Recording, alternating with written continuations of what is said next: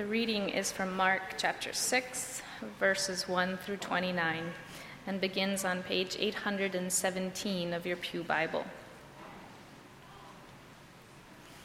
He left that place and came to his hometown, and his disciples followed him. And on the Sabbath he began to teach in the synagogue, and many who heard him were astounded. They said, Where did this man get all this? What, what is the wisdom that has been given to him?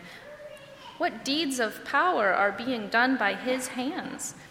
Is not this the carpenter? the son of Mary and brother of James and Joseph and Judas and Simon? And are not his sisters with us? And they took offense at him.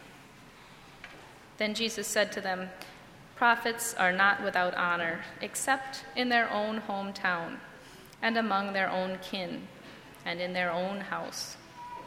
And he could do no deed of power there, except that he laid his hands on a few sick people and cured them and he was amazed at their unbelief. Then he went about among the villages teaching. He called the twelve and began to send them out two by two, and gave them authority over the unclean spirits. He ordered them to take nothing for their journey except a staff, no bread, no bag, no money in their belts, but to wear sandals and not to put on two tunics.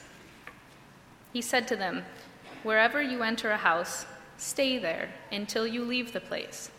If any place will not welcome you and they refuse to hear you, as you leave, shake off the dust that is on your feet as a testimony against them. So they went out and they proclaimed that all should repent. They cast out many demons and anointed with oil many who were sick and cured them.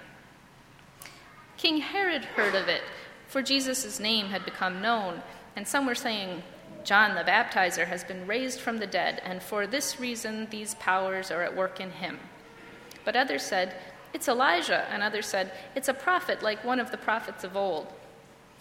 But when Herod heard of it, he said, John, whom I beheaded, has been raised.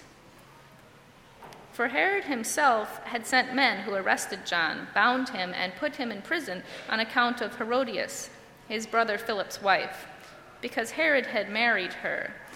For John had been telling Herod, It is not lawful for you to have your brother's wife. And Herodias had a grudge against him and wanted to kill him, but she could not, for Herod feared John, knowing that he was a righteous and holy man, and he protected him. When he heard him, he was greatly perplexed, and yet he liked to listen to him.